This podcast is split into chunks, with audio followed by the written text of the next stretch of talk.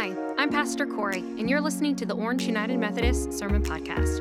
We're a church in Chapel Hill, North Carolina that wants to help you find your place in God's story, and we hope this sermon can guide you along that path. Visit orangemethodist.org to find out more information about location, service times, upcoming events, and ways to give. We hope you enjoy. Finally, we have our scripture reading this morning coming from the book of Exodus, chapter 4, verses 1 through 5. Then Moses answered, But suppose they don't believe me or listen to me, and instead say, The Lord did not appear to you. The Lord said to him, What is that in your hand? And he said, A staff. And he said, Throw it on the ground. So he threw the staff on the ground, and it became a snake, and Moses drew back from it. Then the Lord said to Moses, Reach out your hand and seize it by the tail.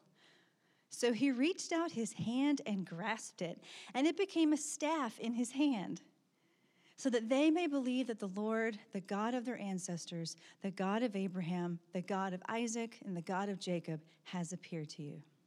The word of the Lord for us, the people of the Lord. Thanks be to God. Good morning. It is great seeing you folks here at Orange and all of you who are worshiping online. It's uh, uh, an honor to be part of this. My name is Rick Strunk, and I'm pleased to be participating in this worship today. I am grateful for the opportunity to uh, share this morning. Uh, I've always been impressed since I've joined this church at the tremendous quality of the laity that we have. Uh, active, involved, talented. I'm honored to represent you this morning. But you may be wondering, I've, I've thought this before when on, on occasion I've filled in the pulpit. Your reaction, well, they've gone really deep into the bench today to bring this guy up to preach. And from your reaction, that must be what you're thinking. Uh, but I've been a member here for over 30 years. I'm very proud to, to represent you here today. Let, let's pause for prayer.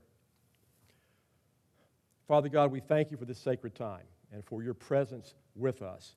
And I pray that you will take my feeble efforts and, and my words and transform them into the Word of God that you would have us hear today, that would penetrate our ears and our minds and our hearts, and would be what we need to hear both individually and collectively. We thank you for this church and your many blessings to us, and most especially for loving us enough to send your Son. And it's in the name of Jesus and through the power of the Holy Spirit that we pray. Amen. So, why do we ask questions? Why would I open with a question about questions? Well, think about the different reasons that we may ask questions. You know, to get information, obviously, to get help when we need it. I can ask my Echo, Alexa, what's the weather going to be on Sunday morning? And it'll give me some information. It might not be 100% accurate, but I'll know to wear a jacket or take an umbrella, perhaps. Makes a difference. Now, you, you may not know that in a previous life, part of my job was to ask questions. I worked for about eight years uh, in radio and television, and I broadcast football and basketball, and I was the color analyst on our network. And with that, I had the on field pregame interviews or on court for basketball. And some coaches were glad to see you, others rolled their eyes. They didn't want to talk to anybody before the game. But there's an art to asking questions in that, uh, in that situation. You have to know you've got limited time. You want to ask a question that elicits some kind of response that'll be interesting and helpful to understand the game. And, and there, there's an art to that. I had some really good mentors along those lines.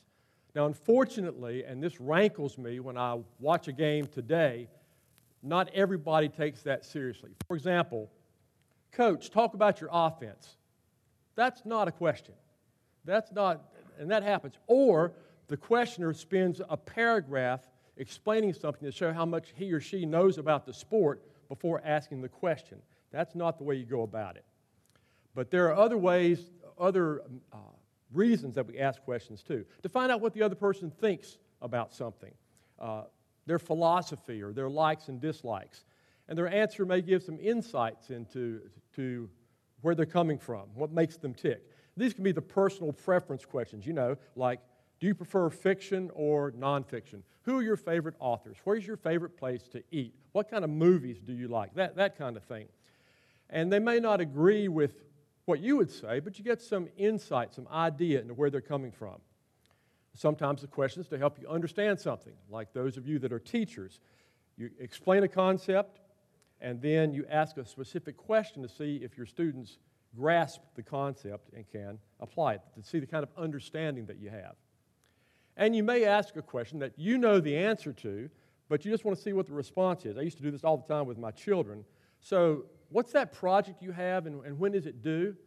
And Nancy, the teacher in our family, would say, We've already told you that. Well, I know that. I want to hear the kids say, Oh, it's due Friday. I haven't started on it, or something like that, to get an idea, a sense of where they were coming from. All sorts of questions and different reasons behind them. Now, what about questions in Scripture? There are lots of questions found in the Bible. I don't mean just those imponderable ones that we uh, wrestle with, but questions that are quoted in the text. For instance, we see in the New Testament how the Pharisees and the teachers of the law asked very pointed questions of Jesus on very sticky religious situations and applications. And often the writers of the Gospels will tell us they did this in an effort to trap Jesus. And by the way, those efforts never, never really seemed to work, did they? Uh, then there are specific questions that God poses, either himself or through his prophets, speaking for him. in terms of questions that God asks in Scripture, the first one's recorded in Genesis. Adam and Eve have eaten the fruit of the tree, and God asks them, Where are you? Where are you? Don't you think He knew?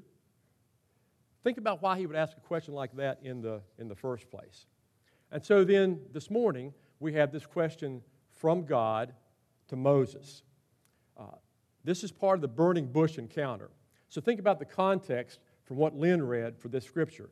God has summoned Moses in Exodus 3, almost a chapter earlier, and he sees the burning bush. And then in the time between that and where we are in, in uh, our scripture, Moses has raised several objections to his being chosen which the Lord answers to some degree in our verses today.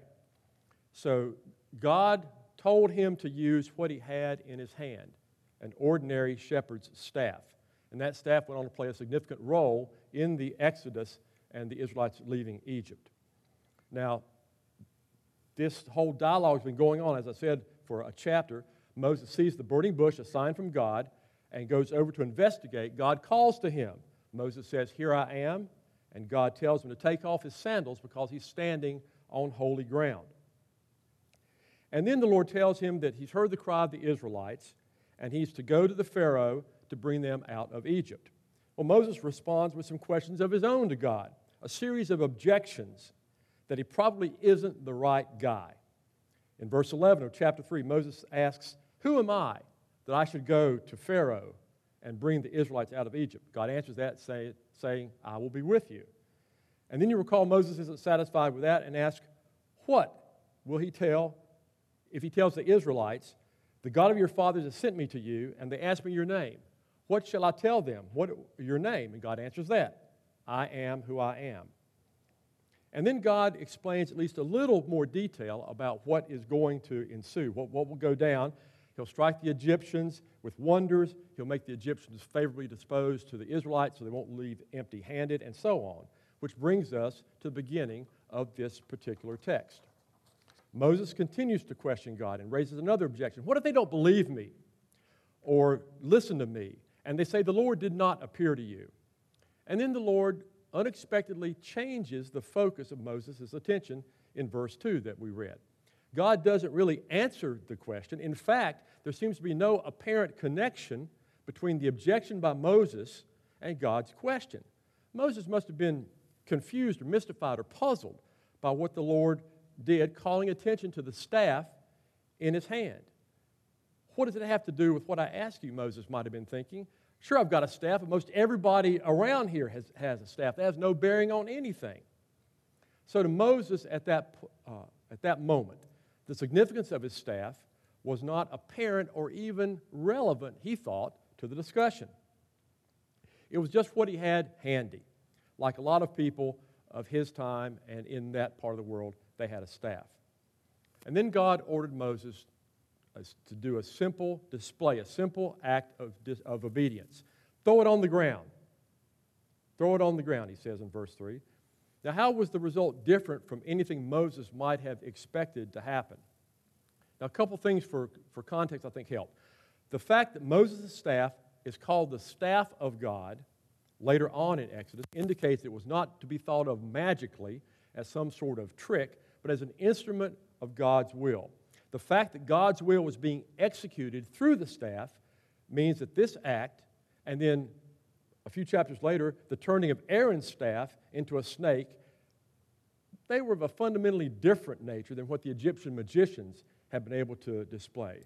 And that fact was demonstrated when Aaron's snake swallowed up those uh, of the Egyptians. And could a stick actually really become a serpent? Or a hand suddenly become leprous and then turn instantly healthy again, which happens later in this chapter? Yes, if God transforms them. Uh, according to verses 5 and 8 in this chapter, God made these things happen to convince doubters that He really, really appeared to Moses. An impossible act, at least one occurring outside the natural order, would be more convincing than just some ordinary action. As creator of the universe, God is not limited to actions in accordance to natural law because, I mean, He designed those laws.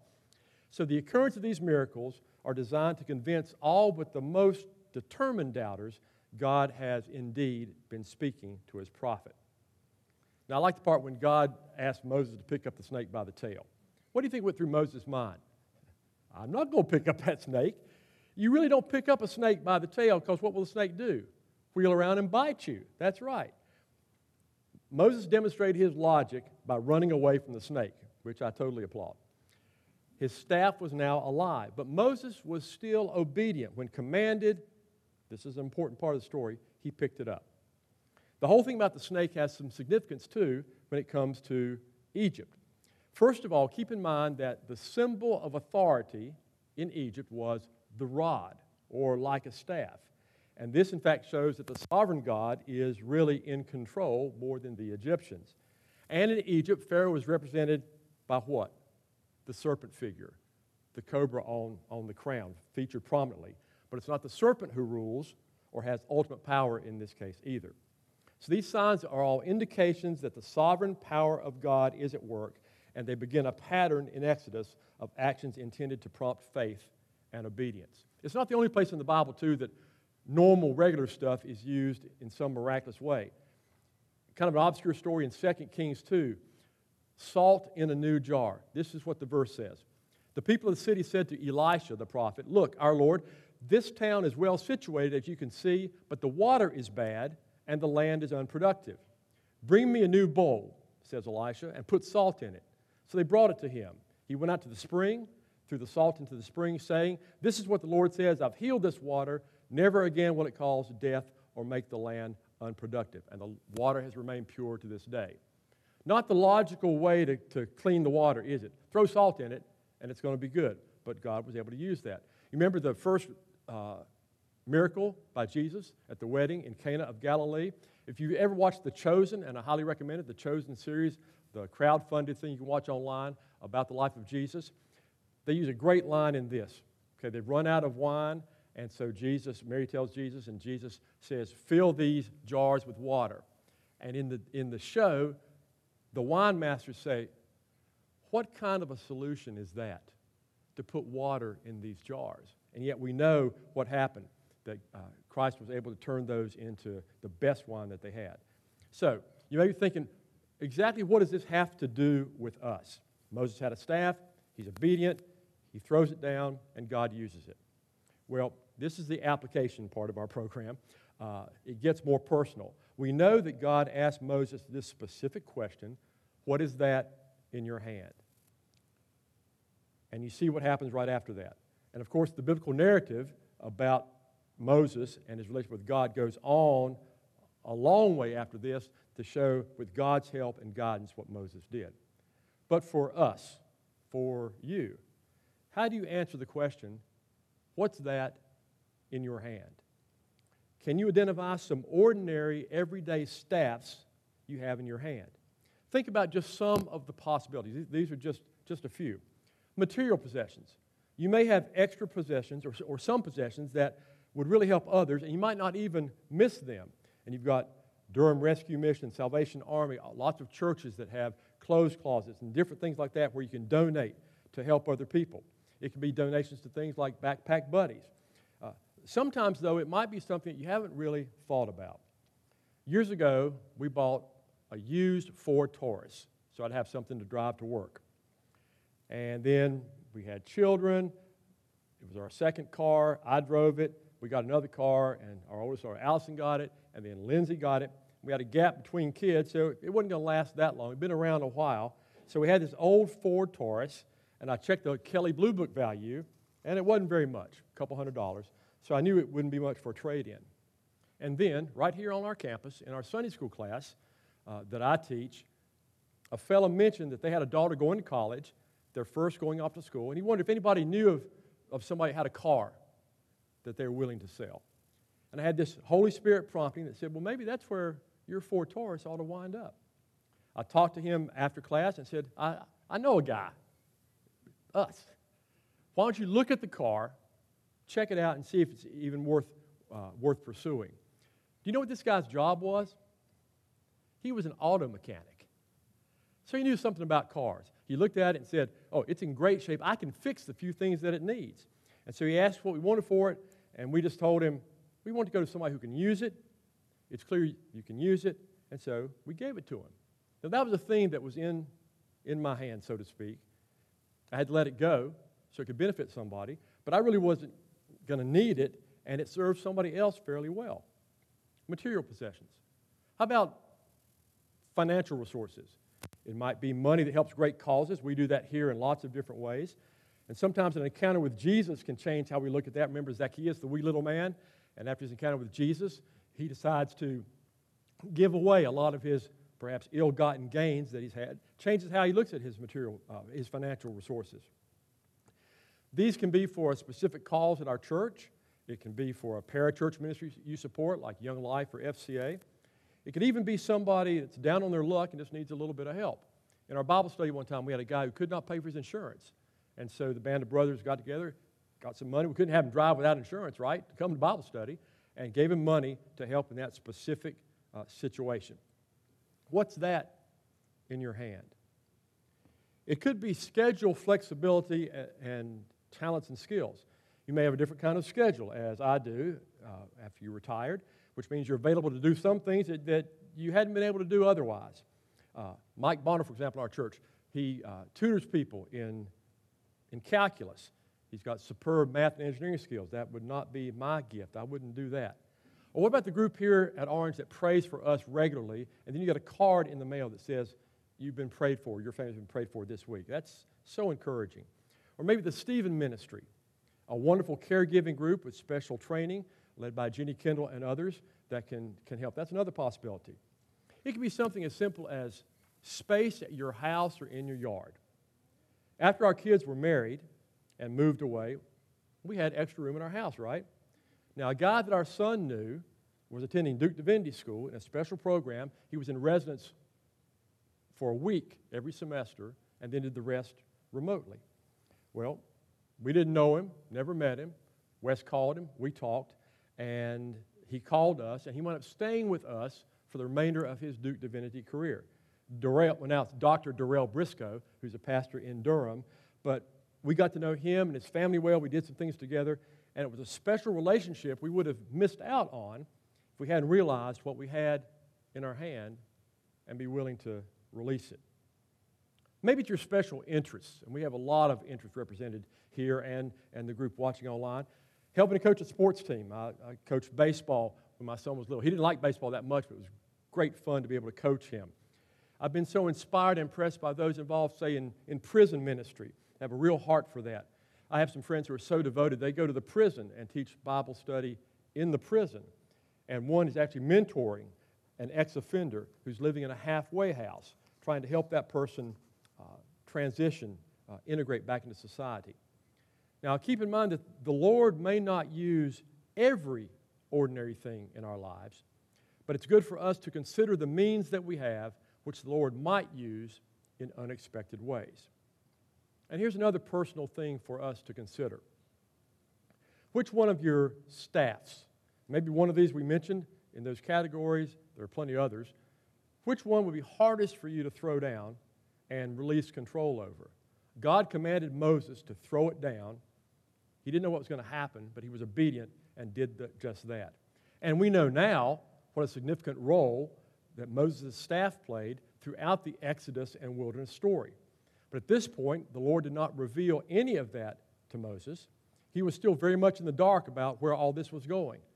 But Moses did throw down the staff. And he did what was commanded, and later he picked it up by the tail. So, which one of your staffs would you be willing to throw down and let God take control of? That's worth pondering. What's that in your hand? There are so many other examples of how what's in our hand, be it time or resources or talents, can be used to further the kingdom right here at Orange. And I will say that some of these following examples are illustrative, not exhaustive. There are many, many more that we could, we could highlight here. We've had sons and daughters of our church who have gone into full time ministry in the pulpit and as missionaries. Our son Wes and his wife Callie are, are aspiring Christian musicians living in the Nashville area. Their band is called Nonah, N O N A H. Long story. But Wes says on the website for the band that we are a ministry disguised as a band. And then I read the impact that some of their songs have had on people all, all over the world, using their gifts and graces, what they had in their hand. I see Cian and Bob Satterback here. Uh, they moved here from Texas at a difficult time to get involved in church, right? In COVID stuff. And I remember the first time I met them was out in the parking lot in a socially distanced, uh, masked gathering. But it's an honor to have them in my Sunday school class, and I've got written in my notes shameless plug time. We have room for you in Sunday school that meets right after Pathways during the discipleship hour, and we'd love to have you join us as we, as we study Scripture together. It's, it's great fun. It's an honor to have them. But they had an idea, they'd seen this work at other churches, to share the love bags. And so they used what was in their hand and their experience. They inspired other people, and that's become a very active and, and vibrant ministry, those bags to hand out to the homeless. And the other, this past week, I gave my bag out at New Hope Commons, and the guy stopped what he was doing, opened it, and ate the Vienna sausages right there. It's a, it's a wonderful ministry. Some of you know Helen Clark in our church, a great cook. She's active in our outreach team. She's had a number of health issues, but she knows the power of a home cooked meal. And she would cook a meal for the women's shelter down the road and then visit with them afterwards. Now, I've seen her sit in a wheelchair in here, helping to prepare meals for others and guiding those who are assisting as she, as she leads them. Helen knows what's in her hand. Uh, I wish many of you had had a chance to know Ellen Kepley. Some of you, long-time Orange people, may have. Uh, her lifelong devotion to this church, she even worked in the office as a volunteer. She used her gift of hospitality, speaking to people who were visiting our church, and had this remarkable recall of names and faces. She'd stand behind, beside the pastor sometimes at the door and say, Okay, this is so and so, and tell them who, who they were. Uh, Many of us of a certain age uh, were influenced and encouraged by Ellen to join. She even invited me to join the choir over 30 years ago. She said, I heard you sing in the congregation. You ought to come to choir practice sometime. And my dad had been a, a director of music at a church, so I couldn't say no to Ellen. And you know what she did about two years later? She up and quit the choir. She retired. I told her, Well, since you quit, maybe I ought to, ought to quit too. She looked me dead in the eye and pointed her finger. She said, I'm retiring, it's not time for you to retire. And so I said, Yes, ma'am, as I often said to Miss Ellen, and I'm still in the choir. It could be something that you have some expertise to share, like Dr. Grant Wacker has done here at Orange. You, you may know him. He's a world class theologian and expert on American Christianity who taught at Duke Divinity School for many years, and he's taught some amazing courses right here at our church. What a great opportunity for those of us who have benefited from his teaching to have him willing to use what's in his hand. And, and head too, I guess, in that case. And some of you may remember our late brother T. Ray Smith. Now, he developed an amazing ministry from scratch. I've never heard it anywhere else. And I watched a bunch of little boys develop a real interest in the Bible. He would go to flea markets and buy baseball cards. and he always carried them in his coat pocket to church. Word got around, he'd give out baseball cards to anybody who would memorize a Bible verse and recite it to him. It was amazing to me right here to see a line of children following the Pied Piper around to tell a Bible verse so they could win some baseball cards. Now, our son Wes was pretty cagey at an early age. He was one caught up in the excitement, and what a thrill it was. How awesome to see Wes as a little boy reading the Bible, exploring to find verses that he could memorize and say to T. Ray.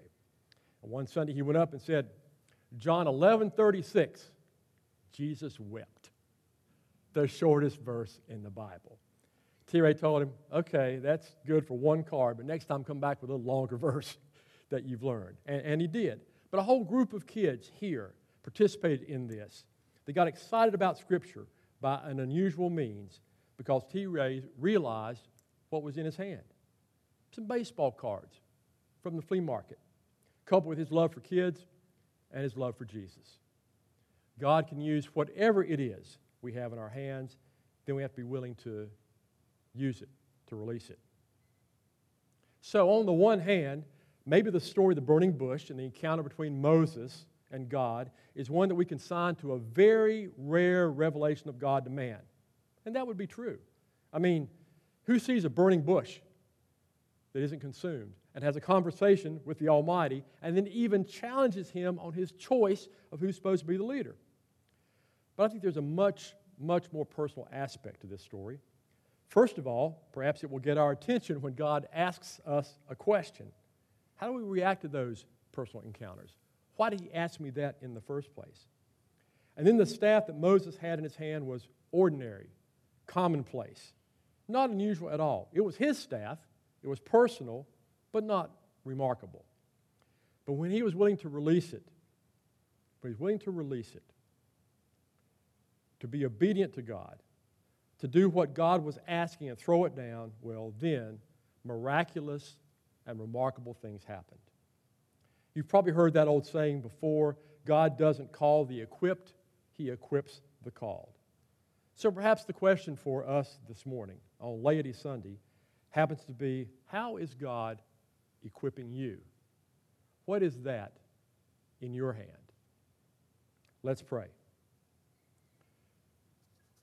Father God, we thank you for this time together and for your willingness to speak into our hearts. And let us contemplate the actual question that you asked to Moses. What is that in your hand? And help us be willing to use that and to throw it down and release it and then to see remarkable, amazing things happen. I thank you for this church and the gifts and graces represented here. Let us consider what's that in our hand and then be obedient to you. Father, we give you all the praise and glory in the name of your Son, Jesus through the power of the Holy Spirit. Amen. Thanks for listening to this week's sermon. Please join us again next week. In the meantime, you can find us online at orangemethodist.org.